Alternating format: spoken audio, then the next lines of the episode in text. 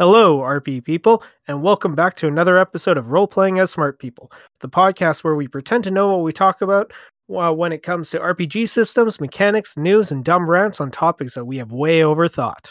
My name is Santa, and I'm glad you've decided to tune in again. As always, joining me today eh, are my friends, Mr. Finder and Scott W. On today's episode, we are going to be talking about the concept of immersion. What is it? Is it real or is it just a buzzword that's tossed around? So let's start off. Well, actually, you guys haven't said hi yet. So if you want to say hello. Hey. Well, yeah, hello. so the one thing I've, because like hearing immersion, I, I kind of know what it is, but at the same time, it's, it's one of those words I've never really looked up the definition. So how would you guys describe immersion? Uh, so immersion is uh when you sink yourself or you become enveloped in a moment so deeply that you begin to lose track of time, right? And peripheral vision drops. Uh, sort of like when you're at the movies, right? You're so ingrained in what's happening on the screen. It's dark. You're just into what's happening. Uh, same thing on t- television shows. You're you're just subconsciously there. You're functioning at a subconscious level. You're not distracted by anything, and before you know it, you know, boom, five and a half hours of Lord of the Rings extended version has gone from beginning to end, right? So that is what I mean when I talk about immersion. And my, I think my definition is similar to that in that for me, immersion, when I hear people talk about immersion as it relates to RPGs, that they are no longer in this world, right? That they are so engrossed in the game that they are their character and the the environment is kind of like what you're saying, Scott, with uh, in the movies where it, it's dark and you're actually in the film or, or you feel like you're in the film, you're part of the part of what's going on. That that's kind of how I've always understood immersion in terms of RPGs. That I'm no longer rolling dice; I'm actually swinging that sword, um, sort of thing. Yeah. And and like, there's a lot of things that people do to try and simulate that, right? Especially when you start talking about VTTs, where you can start incorporating things like sound effects and visual elements that that you, may be more difficult in a face-to-face game. But but yeah, so that, that's immersion for me. No, actually, that's that's a pretty good one. In fact, I know Scott, you yourself, you actually like to put in tones, music, and all those kind of things in order to try and live it up. You even said that you 3D print your own little tokens to, in a in order to try and almost like push them a little bit more into the world. Yeah, so for that it really helps of I think for that it's a more it's a it's a firmer understanding of what's happening in the game. That way you don't have to really think about it. Uh, you know, like when you guys got the notes for the one the the Eberron adventure and you can see like, oh, okay, this is a tattered note. Here's what it says, and it's actually hard to make out the handwriting. Instead of me just telling you that it's hard to make out the handwriting and only reading a few things. Um, and even this with like props, you you know, players will go out of their way to try to decipher something like that or figure something out. Or they'll sit and finger the, the tokens and things. Um, just because it's, it's that sheer amount of joy that, you know. So I think someone has taken time to go the extra distance to really make the game cool and theme, make it thematic. No, that sounds good. Well, if you guys want, I actually have the real definition. I actually got All three of them. But the definition of immersion is the action of immersing someone or something in liquid. Definition one. it also could just be mean deep mental involvement. But then the third one, it's actually more of a gamer definition. And it's the idea just that a game or any uh, other media from books to movies creates a spatial presence when the user starts to feel like he is there in the world that the game creates. People who experience immersion tend to only consider choices that make sense in the context or of the imaginary world. Now, I think this is a good one, but when we talk about immersion itself, it's really put into almost like that gamer definition of you are completely wrapped up in the world itself. And my personal opinion is you can never fully be immersed in a world due to all the other like things including, you know, rule lawyering where well, that's not the rule. I think it is. Well, let's take a look at the book. You guys think it's real or do you think it's kind of BS?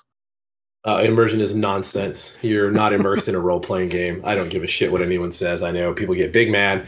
They argue constantly. You're not immersed. You're you have vicarity at the table, but you do not have immersion. I don't give a shit what you think your character or the game world or anything cool it is.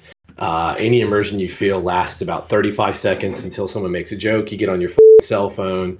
Uh, you make a movie reference. You have to roll dice. You have to clarify a rule, like you said, and that's it. You're done. Yeah, and I agree. I, yeah. Uh, I've never understood the. I mean, I guess I understand the allure of feeling like I'm immersed, but uh, I care about my character too much, so I'm going to use meta knowledge. yeah, I think that's another big thing, especially in uh, some of the bigger systems where people have read the monster manuals and all that stuff in such depth. Where, I, for a lot of people, it's hard to try and take away from that and think of it as no, this character would have no idea about it because the person itself knows about it. Yep. So, have you guys in an RPG, have you actually ever felt like that almost sense of immersion where either it could have been a session or like a 10 minute period where you were fully immersed in what was happening. And I know for you Scott this might be a little bit harder because as uh as a GM you're essentially god so it may be a little bit more difficult, but have you guys ever felt that kind of immersion in an RPG? I have not. For for me, I mean, realistically, if you think about it, if I am fully immersed in the RPG and I'm in a combat, that means I would physically be feeling fear. Yeah. I, I would emotionally have that that traumatic experience of, oh crap, I could die, right? And, and I never experienced that. Now, have I ever experienced immersion?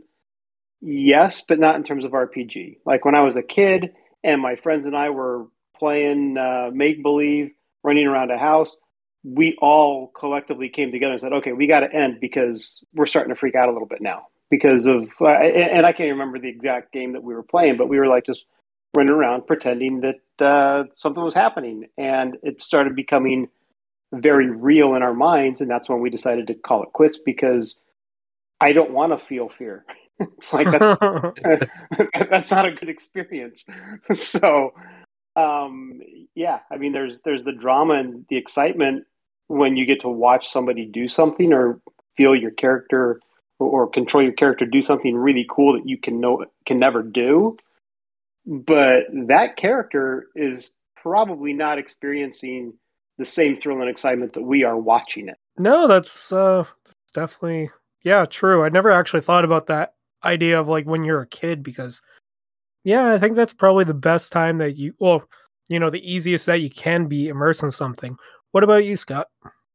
Uh, yeah, no, I just not not at the table. It's just there's too much going on, and yeah, I, I just I never have, you know, um, I've never even seen it at the table. So you know, people get into the story, but again, that's just vicarity where they're engrossed, like like like you were talking about is with the horror thing, right? Is like horror is probably a, a fun one because everyone's is afraid of something, and you can kind of pull on those strings of like, ooh, you're exploring a haunted house. But yeah, in most RPGs, it's just not. It's it's I don't know, man. Yeah, no, no. I think I have once and I also have another one which I can say is RPG related, even though it's not during play. One time, I remember it was like during the summer, like three out of the, um, I think six people couldn't actually show up for the game. So it was just three of us plus the, the, the whole game was around a port where our characters got drunk. It helped that we were also drinking, so I'm going to throw that one out there our players got drunk and then we decided to try and buy our shopping list for the trip that we're doing since we are going overseas for something we're going to be a- away from a town for a long time. And so the whole game was us playing our characters completely while trying to buy shit at a at a, like a bazaar while we were drunk in person but also drunk in game.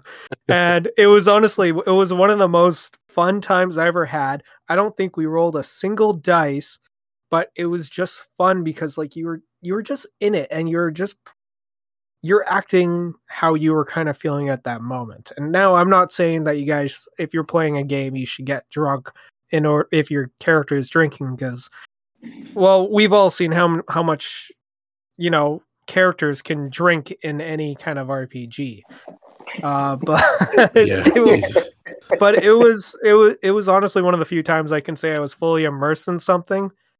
And it, it was just such a fun setting even oh not setting but uh, a fun session. Just because it was a little bit less of us and we just fully acted out our characters the whole time. The other one would actually be when I'm trying to write a character background. Cause I don't I know you guys have seen mine a couple times, but I don't like to write just like, oh, this is his name, this is what he did, this is this.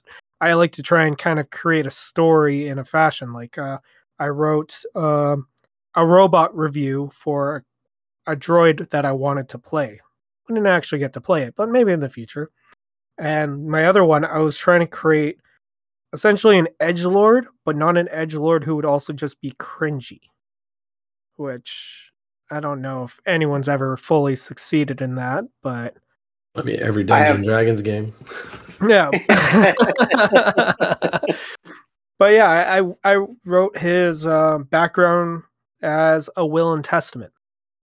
Yeah, as I was gonna say, I think that might be the the time. I think this might be where some people really get mixed up. Is they really engross themselves into creating the character and they're deep into it, right? The lore, they're looking through the books and they're really thinking about the character and how cool it's gonna be to do all the things. Um, yeah, I, I yeah, I, I would agree. I, I think that might be that that one spotlight moment for the person itself, the individual, and then it all vanishes when you hit the table. You know, even uh, Matt Mercer and uh critical role they are not immersed in the game I, they're one they're fucking actors right? Professionals so that helps. Everything's, everything's a theater production right? Even when i Yeah. run a game it's all theater. So that's always that but like they're not immersed and they make dick and fart jokes at a continual basis during the game right? So it's just one of those things. Uh, yeah. That kind of reminds me of a story I remember reading. Uh, it was on Critical Role, but it was on two of the character, like two of the players in it. Uh, the couple that's married, I forget the guy who played the barbarian in the first season and the one who played the hunter in the first season. no Was clue it Co- I I forget their names, but they're like they're married in real life, and Well, so is Matt Mercer and and uh, one of the other players. I can't remember her name either. no, it wasn't crap, Matt. I, I usually know. Yeah, it was the barbarian guy and his Yeah. wife. Um, Yeah. but and, and this was apparently before they got picked up by um by whatever company is currently actually you know running them, or it was the one before that. I think they kind of struck out from there. But anyways, um, where he pushed her bear, which was her kind of like pet, into a room and set off like a ton of traps. And the bear was so close to death, and she was so pissed off. Uh, in an interview, they said that um, he actually was made to sleep on the couch that night because she was so pissed off that he almost killed her bear. I mean yeah that's Travis and Laura. Travis and Laura, Yeah. thank you very much. Yeah. Yeah. And Matt is married to Marisha. Oh yeah, yeah. I, I I haven't listened to that show since like I think season one. After that, I kind of fell off. yeah So, is there any is there any way that you guys think you could actually try and make a game more immersive? Is there any ways which you know doesn't have to be something that you've either created, but any kind of thoughts? Like, is there any way that you could make a more immersive game in some way? Absolutely. But it would be probably unfair because it wouldn't. I mean, I have it in my head of how I could run a game f- with complete immersion, but it's not. i don't think it would be fair because it wouldn't be an actual session at a D&D table, right? So it would be a lot like Critical Role, but even deeper than that. And again, they are playing D&D, but it's they're not playing normal Dungeons and Dragons. Um, I just got back from a con, and let me tell you, most gamers are the farthest f- thing from Critical Role. Uh, we can discuss the con near the end if you want. I give my feedback on it. Jesus Christ. Um, but yeah, I think there's a way of doing it. There's an idea I have in my head. It just you'd require uh, very specific talents and coordination at, at you know at the table. And, and for me, I, I, I tend to agree. I think uh, thinking about what you were talking about, where you're fully immersed, uh, is it's all around literature, right? I mean, I think about the times when I feel the most immersion. It's when I'm reading a book. Uh, like one of the greatest examples for me is Wizard's First Rule, where Richard is crawling through this cavern or through this cave network, and he gets to a point where he gets stuck. And the way Terry Goodkind describes that entire thing, I literally found myself not breathing while I was reading it because he did such a good job of describing how the character is feeling it that I ended up recognizing, oh wait, I gotta I gotta inhale here.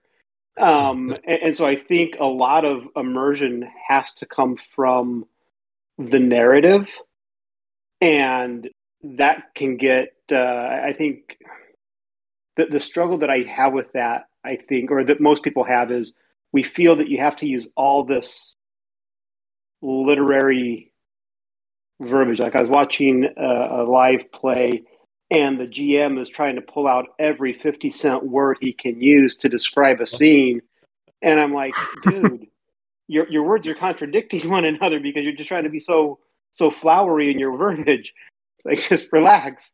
This ain't but, no uh, Shakespeare. Uh, right. exactly.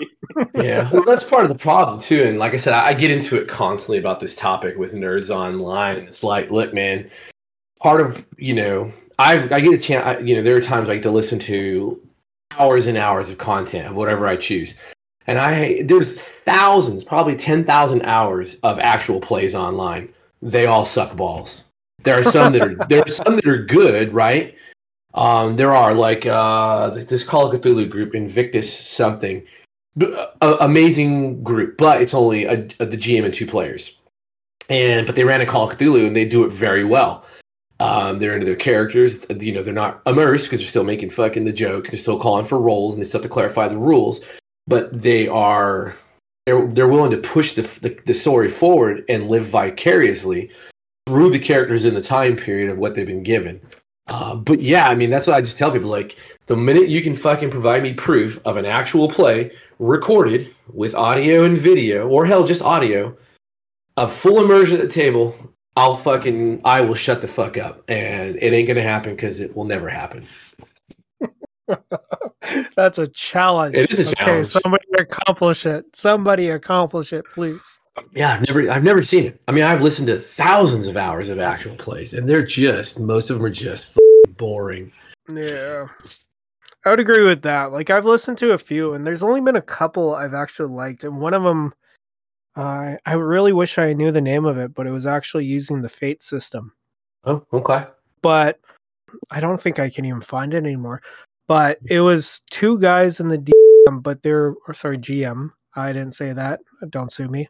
Um, but they were playing. It was more like think of it more of like an 80s action movie type style kind of game where they were both playing cops. One was like the super rich guy, and this other guy was kind of like the hippie. But they were playing their characters really well. And I think it helps. I think one thing that really helps with immersion is when you have less dice rolling. Because that's probably a key one that takes it out. Because, you mm-hmm. know, at the end of the day, like you're rolling a damn dice.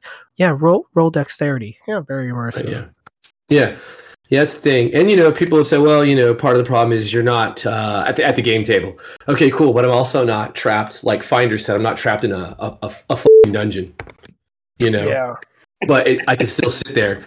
You know, I'm also not in danger of you know being murdered by the by the Nazgul. But you know, yeah, I will hold my breath. I'm like, holy shit, here it comes, or on Mount Weathertop right? So that excuse is just sad, and it just people just want to feel. I don't know if it's people want to feel special, right? Or they have to defend. It, it, it, it's a weird hill for gamers to want to die on. There are much better hills in gaming to die on, but for whatever reason, people take the immersion shit to the next level. It's almost like you're calling their their are you calling their value as a human into question or their time spent? I don't know. You guys maybe help me with that one. Um, if you if you ask me, I think it's like when with anything that you become passionate about, where you try and because you love it so much, you try and sell it. And I don't think you're like trying to trick yourself into believing it. I think it's just because you love it so goddamn much that you want to try and portray the best possible outcome of any game. Which in in my my thoughts, in my ideas, um, immersion is probably like the holy grail of RPGs, where someone feels so involved in it that they forget about everything else, and that's the holy. Yeah, that is the holy grail for any RPG to feel. Everyone wants to feel immersed, and you're trying to capture that love and that attention that you have towards this game but it's it's it's chasing the dragon like you're never going to really attain it but you're always going to try for it and you're going to talk about how you feel immersed because of the couple times that 10 seconds here that 20 seconds there where you really fully did feel immersed for a very short manner before you're pulled out. So i think it's more just because they love it so much they don't want to admit that it's short lasting kind of like heroin now, I, I will say that there are some games or some systems that may lend themselves to closer get closer to getting that immersion. Uh, for example, I think of Ten Candles. I, I, watched an actual play on that, and the entire game setup is it, it kind of produces that that that environment, right? Because if you play the game by the rules, everybody's at a table, all the lights are off, the room is dark except for these 10 candles, is much more narrative based. Uh, there is some dice rolling, but the dice rolling diminishes over time to where at some point you know the characters are going to die. I mean, that's that's the entire premise of Ten Candles. Everybody dies at the end, so it's all narrative. And as you roll, you lose dice. And so that, that's why the dice rolling gets lower and lower. And candles get blown out until finally you're in nothing but this dark room. And uh, then you have the final message that gets played. So I, I think there are some ways to do it, but it becomes less about a role playing game the way that I envision them, where you have stats and dice and yeah. things like that. Because 10 Candles, there is no character sheet, there is no um, strength stat. Uh, it, it's very narrative focused. And yeah, you, so that, that gets you towards immersion. Sure. You're kind of responding to a story, right? Exactly. And, and I mean, the, the science has shown that when you read a book, you're experiencing what the characters experience. Neurologically, your, your synapses are firing the same way that character would. So that you have to have a more narrative focused game where there's not as much dice if you want to get full immersion. Yeah. So that one sounds like it's almost like more towards playing on like because I, I haven't I've heard of the game, but I've never actually seen it or anything like that. It sounds more like you're trying to play on the emotions of the players in order sure. to kind of get that immersive feel. Yeah. And mm-hmm.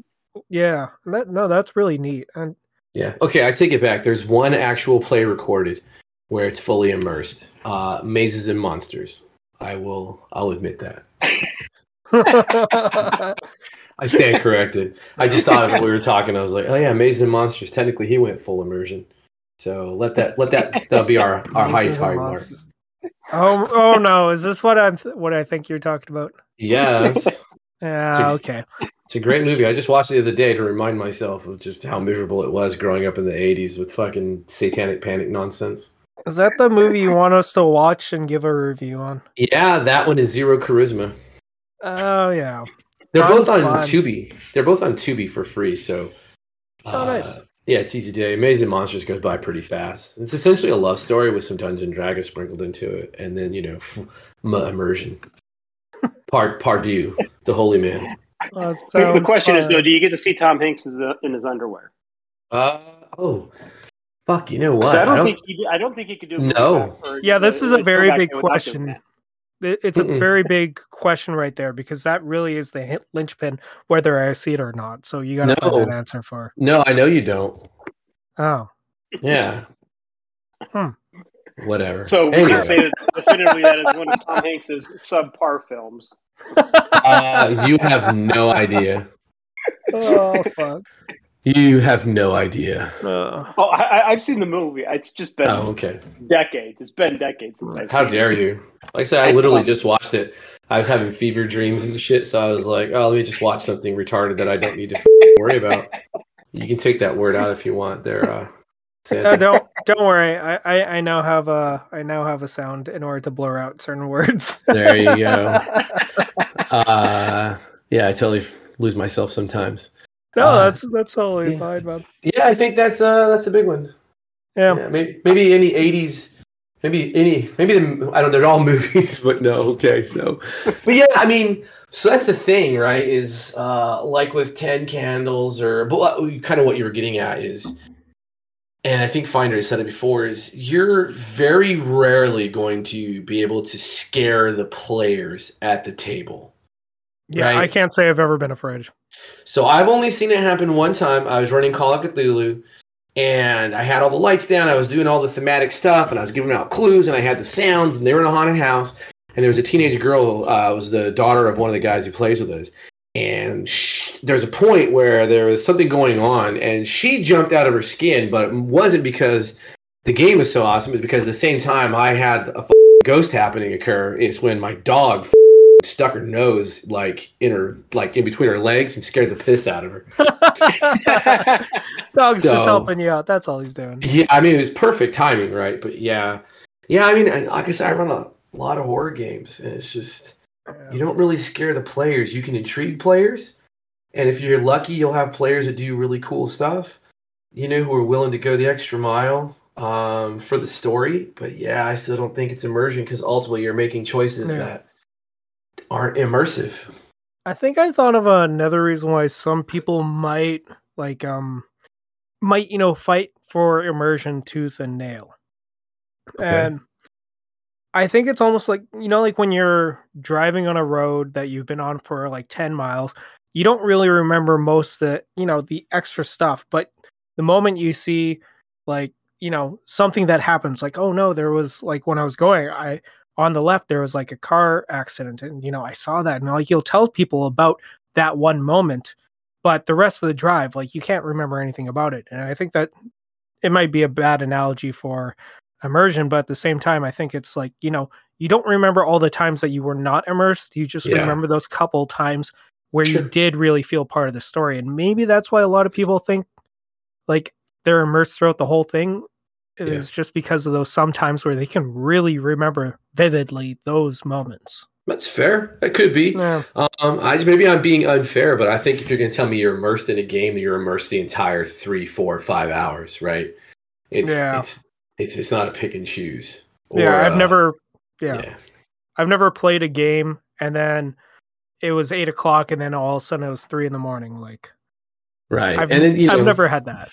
No, and a lot of people use kind of some of the stuff you talked about to to argue these points. It's like, well, we've been immersed in the world. Oh, horseshit. Whatever. There's just it's that's impossible. You don't live in the fucking forgotten realms. You have zero concept of what it would be to live in a world full of actual fucking magic. Uh, in fact, most gamers couldn't even describe what a trail looks like cutting through the woods, like animal trails or switchbacks. So don't tell me you're immersed in the world and shit because the GM described, you know, a tall mountain with uh, rough scraping trees. You don't know what the fuck that means. You know, sure, Google it real fast, but you know, man, that's actually being... that that's really fair. Like that that is really fair. Like um, honestly, when you said that example, I was just thinking, I was like, oh, I could pick out some of them, but not all of them. yeah, I mean, how many people walked knee deep or waist deep in a swamp? Who oh. game? Probably not a lot. No. Right? How many hikers are in the gaming scene? Probably not a lot. Maybe the hipsters. Um, you and your hipsters. Yeah, I don't like hipsters. Um, you watched Zero Charisma, and that was a warning sign for what befell gaming. It's a really good movie, but we did a breakdown a couple years ago about the movie. It was 2010, 11. It's it's it's solid though. People get wrapped around the handle about the the douchebag guy who's a who's a dungeon master, and they lose track of everything else occurring around that character to watch the character's development and why it's why it's happening. But standard gamer stuff. Myopically focused on the one thing that makes him big sad because he's a big chunky slob who you know kind of pseudo gets off on his dolls. So.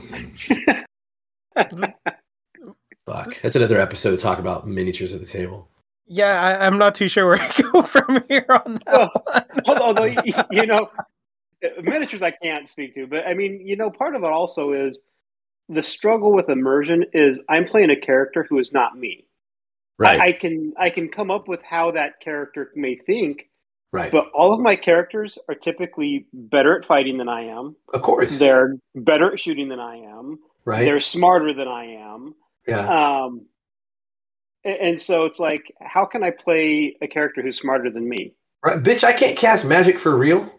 I, I don't know what it means to have, you know, 160 IQ and have gone to a fucking wizard school for all my life, right?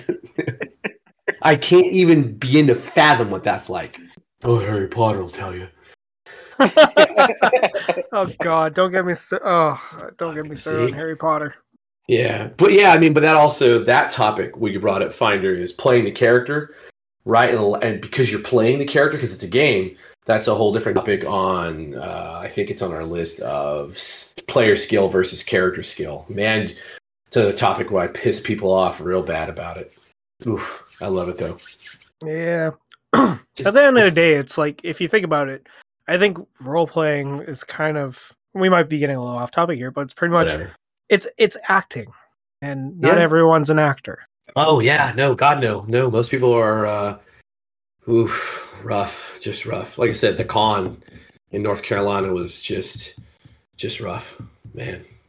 Actually, speaking of that, Yeah. how was that con? Because like I've I've only gone to one in my entire lifetime. I'm not really Oh, uh, a con. I've type been to zero cons. I've been to Ah. zero cons my entire oh life. man, I gotta get you guys to Mace. So I like Mace. The dude who runs it is a really cool cat.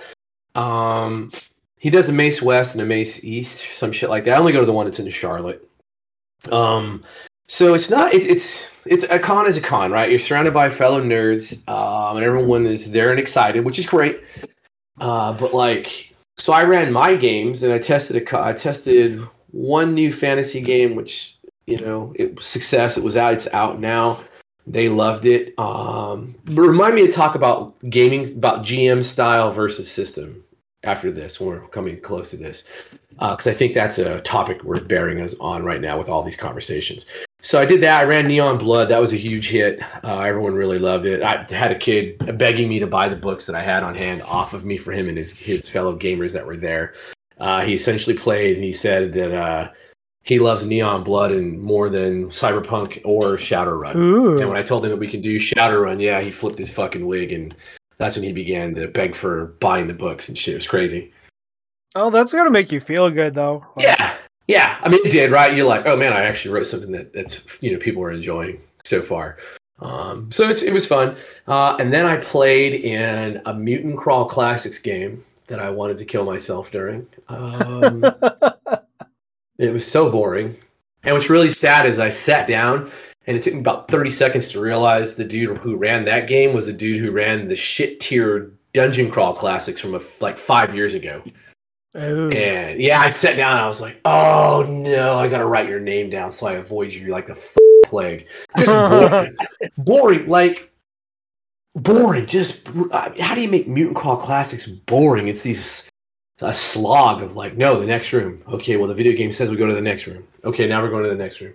No action, no descriptions, no nothing like that. Um, so it was awful. But uh, to the players around the table, we all became friends. We basically entertained ourselves for four hours, much to dude's chagrin. Uh, he didn't know what to do with us. Um, so that that was nice. You know, you got my gregarious personality, and I just happened to have, be at a table with other people who were willing to fly with that. And so, man, it was like, you know, six dickheads just having a grand old time. Uh, and we didn't ruin his game. We just, you know, refused to be bored. no railroading. No, no real. I mean, yeah, I'm not. I'm, that's not going to happen. Uh, making decisions and weird shit. Uh, well, I also ran Spirit of '77, which is always the highlight of my day. I tell you to run that. And the, the guys who ran played that, they they really enjoyed that. They were blown away, and it came down to the end, and they were criminals getting put out of prison to go hunt down this group of bank robbers, and they were going through these different scenes and meeting gangsters and all this shit, and trying to find money laundering. And they finally found it was a, it was a girl gang. So remember mind you, this takes place in '77. and we're doing this. They're doing these things. They're putting these plans together. They're just doing crazy shit because that's what it is. Like the one dude dressed in roller skates, and so he's always roller skating everything he does. Like he's talking to gangbangers and shit, and he's doing roller skate moves and stuff. That's just how the game works. And then they finally got to the end of the bank, and they were going through it, and they were like, at one point, uh, I had them figure out that this package store got knocked over, and they the only thing they took out of the package store was Jello. You know, it's like they took all the Jello. Yeah, Holmes, all the Jello, even the bad shit. And you know, the kid plays like even mint flavored. Those motherfuckers. You know, people getting into it, and having a good time. and uh, then they got in there, and I pulled the picture up because I knew who the bank robber was, and I knew what was going on. And you know, they come in there, and the dude playing the rocker slides it on his knees and does a power chord and stuns one of the bank robbers. And um, then I have the lead bank robber. You know, she turns around and rips off her disguise, and she's like, "Don't move." And then I put the picture down on the table, and and then they're looking at it, and they started laughing, and I was like, "And you hear around the bank, that's Mary Tyler Moore." so we had to stop Mary Tyler Moore and her army of clones they were making using Jello. so that's that's Spirit of '77 for those listening who've never played it before. yeah, you you've talked about it a few times, and I still haven't taken a look at it. Well, if that didn't pique your interest at all of how Spirit of '77 works, that's definitely one that you kind of probably want a physical copy of. Uh, yeah, I mean the book is worth it alone. Even the you know some of the action plays are pretty decent. And then what did I play? I played um, I played a dungeon crawl classic game that I thought I wanted to push the dude out of the goddamn convention center through the glass. Um, because it was like he tried to be old. He was an older dude. He was trying to be old school about shit. But he's like, I need to know what your marching order is right now. Three, two. I'm like, okay, cool. Scout goes first. I'll follow the scout on my horse. You know, doing the thing. And he's like, okay you guys advance, you guys travel for the rest of the day. I'm like, bitch, if it doesn't matter, why are you asking us? Stop. You know, like fucking stop. And he did it constantly as shit like that. And then finally I couldn't take it. And so my actual real world skill set came to came into the play and I was just like and my buddy was laughing because he's like, dude, uh, we had to sneak in this fort and I was like, all right, here's what the fuck is gonna happen. Scout, you're gonna you're gonna scramble up the backside of the tower where the guard is. We're gonna time it. You're gonna when the guard crosses back in the other direction, when his back's to you, go up, hook the black one down. We're gonna go. I'm, you go up. I'm going up. And then the other fighter, you're going up. When the dude turns, we're gonna let loose a volley of arrows. We're gonna, you know, come up, pin, and then we're gonna break from that. We're gonna take it. We're gonna take the next door. Scout, you're gonna open the door. We're gonna we're gonna slice the pie as we go in. And the guy was like, "What the fuck is happening?" I was like, "Oh, bitch, I'm gonna end this game right now." Uh, you are boring me to death, and so welcome to fucking special forces. Have now you know intersected into the fantasy realm. like awesome, and he was just like, I don't understand. Like, why would you? But he really said he's like, why would you all three of you shoot the fucking monster? Uh, because he needs to die, dude. yeah, he needs to die. yeah. So we're using mighty deeds and shit, and other guys hadn't really played. So I was like, oh no, your mighty deed allows you to do cool shit. And he's like, well, you always know mighty deeds. I was like, no, you need to go back and read the broken rule book because our, our mighty deeds are going to be all arrows to the throat, so this thing can't scream. And you know, so it was that kind of game for four hours, and I just finally uh, that one ended because basically it was four hours of him jerking off to getting us into this old castle so we could see his bad guy, who is this powerful cleric, and then he really honestly expected us to run and go back. To, I'm like, dude, they hired us to take care of this shit. I'm not running anywhere and, and so like he was big, big fucking mad that we basically got the characters killed because a lot of these dudes like to, for whatever reason, they like to play like these convention scenarios where the same characters do adventures and some of the same players will play with those and this it's like a continuing storyline it's the dumbest shit ever um, you want to do that stay the fuck home with your gaming group because uh, i couldn't give a fuck less about what your precious did in the last game uh, now i'm playing this fucking professional you know warrior so uh, so that was bad. And it was a shit story. It moved really slow, and the guy was just awful. And then I played uh, the one game I'd really been looking forward to with the fucking Cyberpunk 2020 Trauma Team. And man, right from the get go, that game was bad. Um, it was just so bad. We had one girl playing with us who happened to be uh, Asian, and um, the GM when he started us off, I thought it was gonna be a cool op. Like we're all trauma team, we're gonna go in hot and again, it was like, okay, what are you guys gonna do? There's all these tourists. I'm like, look, man, f- okay, here it goes.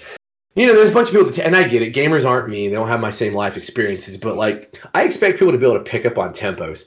And so it's like, okay, who's going to happen? All right, big man. I'm going to grab onto your to the, the strap on the back of your body armor. I got my pistol up and at the fucking le- low ready. You're a solo. When this drop, when the when the door, when the hatch drops on the on the AV, start moving and just shoot and kill everything in fucking front of us until we make it to where the signal's coming from. We're on a rescue mission, right, for one of our contracts. I was like, just murder everything. Tech is coming behind me. He'll get through anything we need. And they were just like, I don't know what's happening. I'm like, just role play for once in your life. My God, holy shit. and so that didn't work. And then uh, the girl, we found her. And of course, we found her.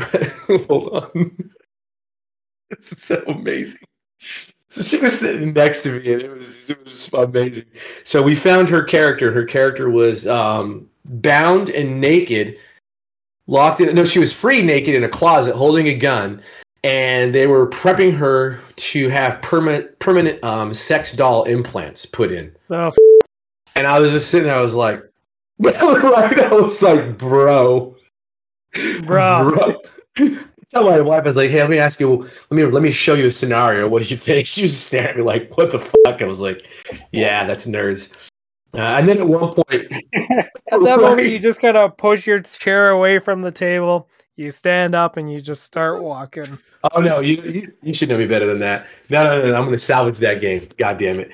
And so he got real mad because uh, he thought we were going to take her back to trauma trauma team headquarters. I'm like, uh, she and our client won. Two, we rescued her from being turned into a living whore doll. Uh, and three, she said she wants to be dropped at the airport. That's where we're taking her.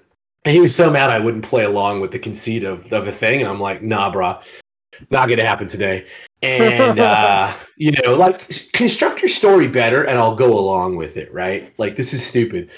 And so we did that, got in a big firefight, the clique, and all that shit, which again proved to me in Cyberpunk is a shit system. It takes fucking 30 years to fire fucking guns because of the ammo and armor and dumb shit. Um, so, so I cannot believe that game is popular. Um, and then, uh, and what happened? Oh, she was, um, she was essentially the GM's Mary Sue, right? She was ultra powerful. Uh, Uh, yeah, like his stand-in, it was his cutout for you know super badass f- assassin chick running around all that shit. I was like, dude, god damn, this is dumb. And uh, then uh, her and I, because I was playing a girl, I played a female. Uh, I forgot what they call them in Cyberpunk, a medic, whatever. And uh, so we, her and I posed as, uh, I don't know. We agreed. Her and I were like, "Hey, look, we can we can sneak in, and these motherfuckers who are trying to kill you, we can pose as models." And we had uh, the tech pose as our uh, as our uh, agent. oh uh, yeah, like our yeah, like our our executive assistant. And then uh, the solos were posing as our bodyguards. Well, one of them was. The other one they were moving up. I don't know. It was a dumb story anyway and and uh, we got in this room. There were all these dudes. There was a couple of Spetsnaz guys, you know, all chromed out. I was like, oh, well, we're gonna get in a fight. And he was kind of like, you're not supposed to get in a fight. And you can see in his face like you're not supposed to want to fight these guys. I've clearly told you they're amazing. Well, I'm like, hey, we got five minutes, and I got to get the fuck out of here because this game is over, and I got to catch a dinner because I got other shit to do tonight. That kind of thing. Like, you can't let your game run over to con. You got to be very mindful of time. You can be very time conscious at a con. Um, sometimes you can squeeze it out of the part if the if the players are willing to do it, but most of the time it's a big no. And uh, so we get in there, her and I are doing our thing, and she's having a cool conversation with some of the people, and they recognize that she's a cool, cool kitty assassin and all that shit. And um, I feel like I'm forgetting something pertinent. I don't know. Anyway, it was. Uh, I realized it was time to go, and uh, I had asked the tech uh, pr- ahead of time for a frag, two frag grenades. And I was like, "Cool story, my turn." He's like, "Yep, your turn." I said, "Cool." I cracked the fucking pins on both frag grenades, and I fucking I duck as I throw them up at head level to everybody in the room. And man, he was so fucking mad. Everybody was fucking mad. Because in Cyberpunk, if you don't have armor on your head, which is most characters don't wear armor on your head, there's nothing to protect you. So it's just massive amounts of damage. And I realized that quickly. I was like, oh, none of you guys have armor in your head. Neither do the bad guys. Well, I'll end this. And I was like, oh, gotta go. uh, which uh, which cyberpunk is this one?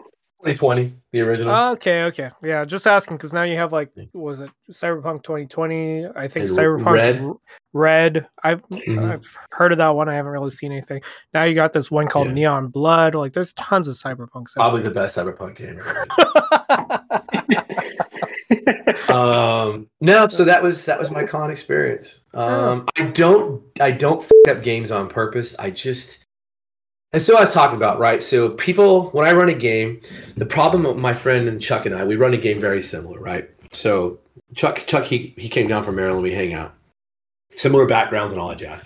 But when we run games, we run on we run every game the same way. So like you guys have played different game systems with me, and it's a thing, right? I'll run Neon Blood, Dungeons and Dragons, Spirit of 77, Savage Worlds, every game system I run, I run the same way, right? Because you learn tricks and tips, everything's theater, and all you do is keep everything moving, you keep the players engaged, that way you keep their characters engaged. It's real f***ing easy. Uh, well, I think it's real easy until I go to cons and get reminded that, oh my god, I'd rather die sometimes. Um, Just remember, you're you're an experienced GM. Like These- a lot of these- people. these people are experienced GMs. They do this for like the same amount of time I have. Oh, then they got no excuse. Yeah, these aren't kids or anything. Oh, I did play a Savage Worlds game. Uh, Tesla and Lovecraft. That was actually it was run by Okay. a, uh, uh, yeah, it was run by a girl GM, and she actually did a really good job. She held her own. Um, very inexperienced, and she wasn't ready for two charismatic idiots, Chuck and I, to f- show up the table. Um, we had a good time, and we were willing to push her story forward. But um, yeah, so that was that's kind of the con experience. But so that's my problem is I run games for people, and Chuck and I had this problem when we first did OS and R, and it's like, hey, how do you think of the game system? And then they'll go through and give us praises and shit. Like Neon Blood, is the same way. I'm like, okay, cool. Now, what do you think of the game system if I wasn't running it? You know, because that's a very serious oh, conversation yeah. piece. Yeah. You know, and Chuck, we're very conscious of that. Like, is this game interesting because I could make a fucking game of Tiddlywinks interesting? You know, mm-hmm. or is it interesting because the game system engrosses you and you really want to do things? But that's kind of where we kind of where we are. Like I said, I don't derail games on purpose, but I expect so I expect someone to have the same amount of respect for the people around the table that I do. You are there, and for cons, you've paid good money, and your time. So Alexander the Great has said that when we give someone our time, it's something we never regain, and I believe that. So when someone allows you to take away their time, you are you are taking away a part of their life that they're never going to get back and can never change course or do anything with because it's gone. And to just waste that and just just with reckless abandon, you know, and people are like, "Oh, it's just a game." Like, yeah, it's just a game, but you know, a lot of these people, this is their outlet, right? And we'll, you know, we, we have talked about this before, and we'll talk about it again. This is their psychological outlet. This is just how people deal with shit. Um, and Mhm. so now you're kind of here disrespecting their desire to just let go for a couple of hours, right? Um, do they have fun? Yeah, man. I don't know. Maybe. Um, after the one game we played with the DCC, uh, one of the players he pitched me a business idea. He was just asking me a bunch of questions because he's a player in two of my other games, and I played with him before too. If you remember from the last con, which says a lot because it's been like four years, and he was like, "Dude," I was like, "Oh shit, I should know you, but I don't." Um, but yeah, so you know, it's this kind of thing. So it's like, are you having a, are you, are you, in, are you having fun? Probably, but you know, is it the best experience you could possibly have? No, no, not by a long shot. That makes me feel bad. That's what keeps me going when I run games, because I don't want to. I don't want people to walk away and be like, that guy. you know that that's very admirable to actually have because like i think a lot of times people kind of get obsessed a little bit about themselves and it, it becomes more about the story that they want to tell and not so much Yeah. about the players who they're trying to engross in the story that they've created like it, it is their love child but at the end of the day if if you didn't want the players to do what they wanted to do you might as well just write a book Yeah, man. Fact. The Spirit of 77, for instance. I didn't know it was Mary Tyler Moore. I didn't know it was a girl gang. And they asked me that. They're like, at what point was it Mary Tyler Moore? I was like, it was Mary Tyler Moore about 15 minutes before we were ready to end the game when you guys were going in the bank. I said, I just had this weird idea of like famous chicks of the 70s who could do this. And I was like, man, it'd be, I don't know if they're old, they're old enough, but they all recognize Mary Tyler Moore, or at least the name. Right. And so, Yeah. but you're, you know, that's how I do business. Uh, even the Neon Blood game, I have a basic outline of like, cool, here's how it starts, but where, in, where shit goes, I don't really care, you know? Uh, here's actually kind of que- talking. I think you've already answered this one, Scott. Mhm. But Finder, have you what would you say is like your least immersive, like the most boring game or moment in a game you've ever played? That's a hard Say question because I, I don't know. Um, You're on with Scott, you piece of shit. I remember that time on an airship. nah, you, you know, I, I am fortunate to play with a bunch of people that w- we we have an enjoyable time. So even if the game is going slow, we're at least having a good time, and the GM is having a good time. So it's like usually the the parts where the, that drag out are when I, I guess understanding the GM expectation of the players, right? Because there are GMs who come prepared to push the story forward, and then there are GMs who want the characters to push the story forward. And if the characters are used to GMs that kind of feed them, like, here's your quest, Here, here's what I've prepared, here's the adventure. Um, and when the GM comes down and says, okay, what do you guys do? And there's no context, those are the games I find the hardest because then it's like, okay, you've just given me a world of possibilities, and my character, I guess he's going to go take a nap because, you know, there's nothing going on today. So- um, rest when you can. But it's like when there's when there's no clue of what the adventure is supposed to be, and so I can't yeah. take action towards resolving that. Um, or when the GM relies solely on dice to push the game forward. So, as an example, Yeah. if you're playing an investigation game and you fail all of your notice rolls, you're not Yeah. finding any of the clues. Okay, I don't know where to go now because I found nothing. Right, I, I have no clues to move forward. So yeah. I guess I'm writing this investigation off, and I'll go look for another client. and Tell the current client, "Hey, sorry, I, I- Yep. I can't solve your problem because you, you know I just can't notice crap today." My job's done here. I think I've done my good duty. I'm going to Yeah. go home and take a nap. I, I have fully decided there is no crime that's been committed. What's crazy is I've had that happen, and I think it does come down to the GM. Is because like if that were to happen, you know, a lot of people are like, "Oh, that's worth a f- f- fudging dice rolls." No, don't ever fudge dice rolls. It's so bad. Um, it's a disservice, and it's very discourteous to everyone at the Yeah. table. Um, but you don't have to. You- If your players are like, "Hey, man, we're stuck," be like, "Okay, you guys, you know, let's just, you know, let's fade to f- black as you guys head back defeated, hanging your heads hung low." And then you could just fast forward time a little bit, and then have a clue drop on them. Right? It's that easy. Yeah. Or Yeah. something that reinvigorates, the, you know. But I've also, uh, for me personally, I've gotten to the point where if this is a clue that is necessary to push the story forward, they find it without having to make a roll. Yeah, Making absolutely. a roll may give them additional information, Yeah. but they at least have enough of an inf- uh, uh, enough information to be able to to make a decision on and where to go next. Yeah, man. and, and like it's kind of fun with my the, the game I run with my kids. I need them to get to some place specific, and I just keep dropping hints at them. Here's this, and uh, you know, Desert of Desolation is such a weird adventure when you're trying to do something else with it as well. yeah. And there's like, there's this one scene where you find this passage, and there's a dwarf who's been carving tunnels in a pyramid with a spoon. and I'm like, how does that even work? Um, because that spoon, you can't, unless it's a magical spoon. And so, what's funny is my kids found this this uh, this character. They found the spoon, and my son's like, "I'm going to cast magic or detect magic on it." Like, okay, yeah, it's magical because Yeah. it's carving it's carving in a freaking tunnel in a pyramid out of stone. And so uh, he's like, "Oh, dude, what if there's more?" And so they just totally ran, and they're now trying to find this entire magic cutlery set. And it's like, "Oh, uh, we've got to we've got to get to this place because rumor is that's where the spork is." It's like crap. so anytime I want them to go somewhere, they're constantly looking for places to find the, the, the rest of the set. And I just like, yeah, well, rumor has it that it was over here at one point. Okay, we got to go there. Great, that's where you got to go anyway. Yeah, right. I mean, yeah, it's perfect. That's hilarious. I gotta say, my worst experience wasn't with the wasn't with the GM it was actually with a player. It was a random Roll20 game that we were playing. I kind of forget what the game was.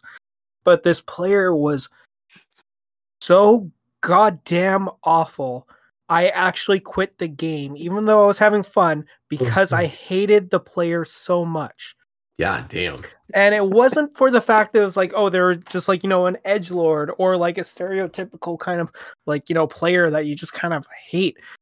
The person was so indecisive that she once made a roll to figure out if she had any friends. And even then, there was like, I was like, oh yeah, I have one friend. What's her name?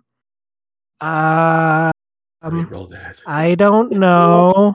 Wow. And Was like I, I, I wanted, I wanted to, I, I, just, she was the most infuriating person. The other people at the table were really nice. In fact, I, I added a couple of them to my Steam's account, Steam account, because they were just fun people. But this one, there's only one thing that she was hundred percent certain on. It was the fact that any game that's not, um, an in-person video game, like where you're playing as the person in the first-person view, all of the other s- versions are obsolete. Like, you know, D- Diablo. Yeah, why make a game like that? Top down 2.5D graphics. That's pointless. I'm like, how is this the hill that you're going to die on? You can't you can't figure out if your character wants to turn left or right, but you're going to say that any game that is not a, a 3D game is absolutely pointless. Like, yeah, what the hell is wrong with this person? And I actually got in an argument with her because she was so dead set on this one little thing. And then it's like we started playing that day, and she was like, "Okay, so you know, we're doing this, this, this. What do you? What does your character want to do?" Um,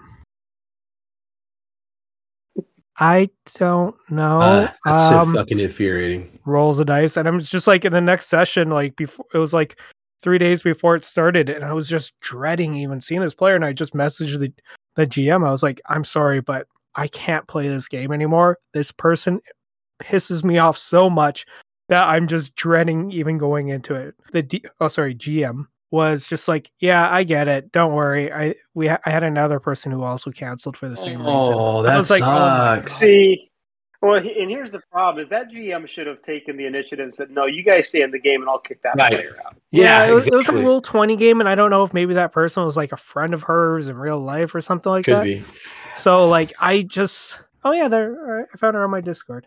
Yeah. Uh, yeah, very nice person. And if I was asked by that GM, hey, you want to play another game? I'd first ask, is that one player in it? And if not, I'd, pro- I'd probably join for a couple sessions or not. That was a fun person. I'm surprised they didn't. Uh, the GM didn't try to take the passive, uh, the passive nonsense way out of it.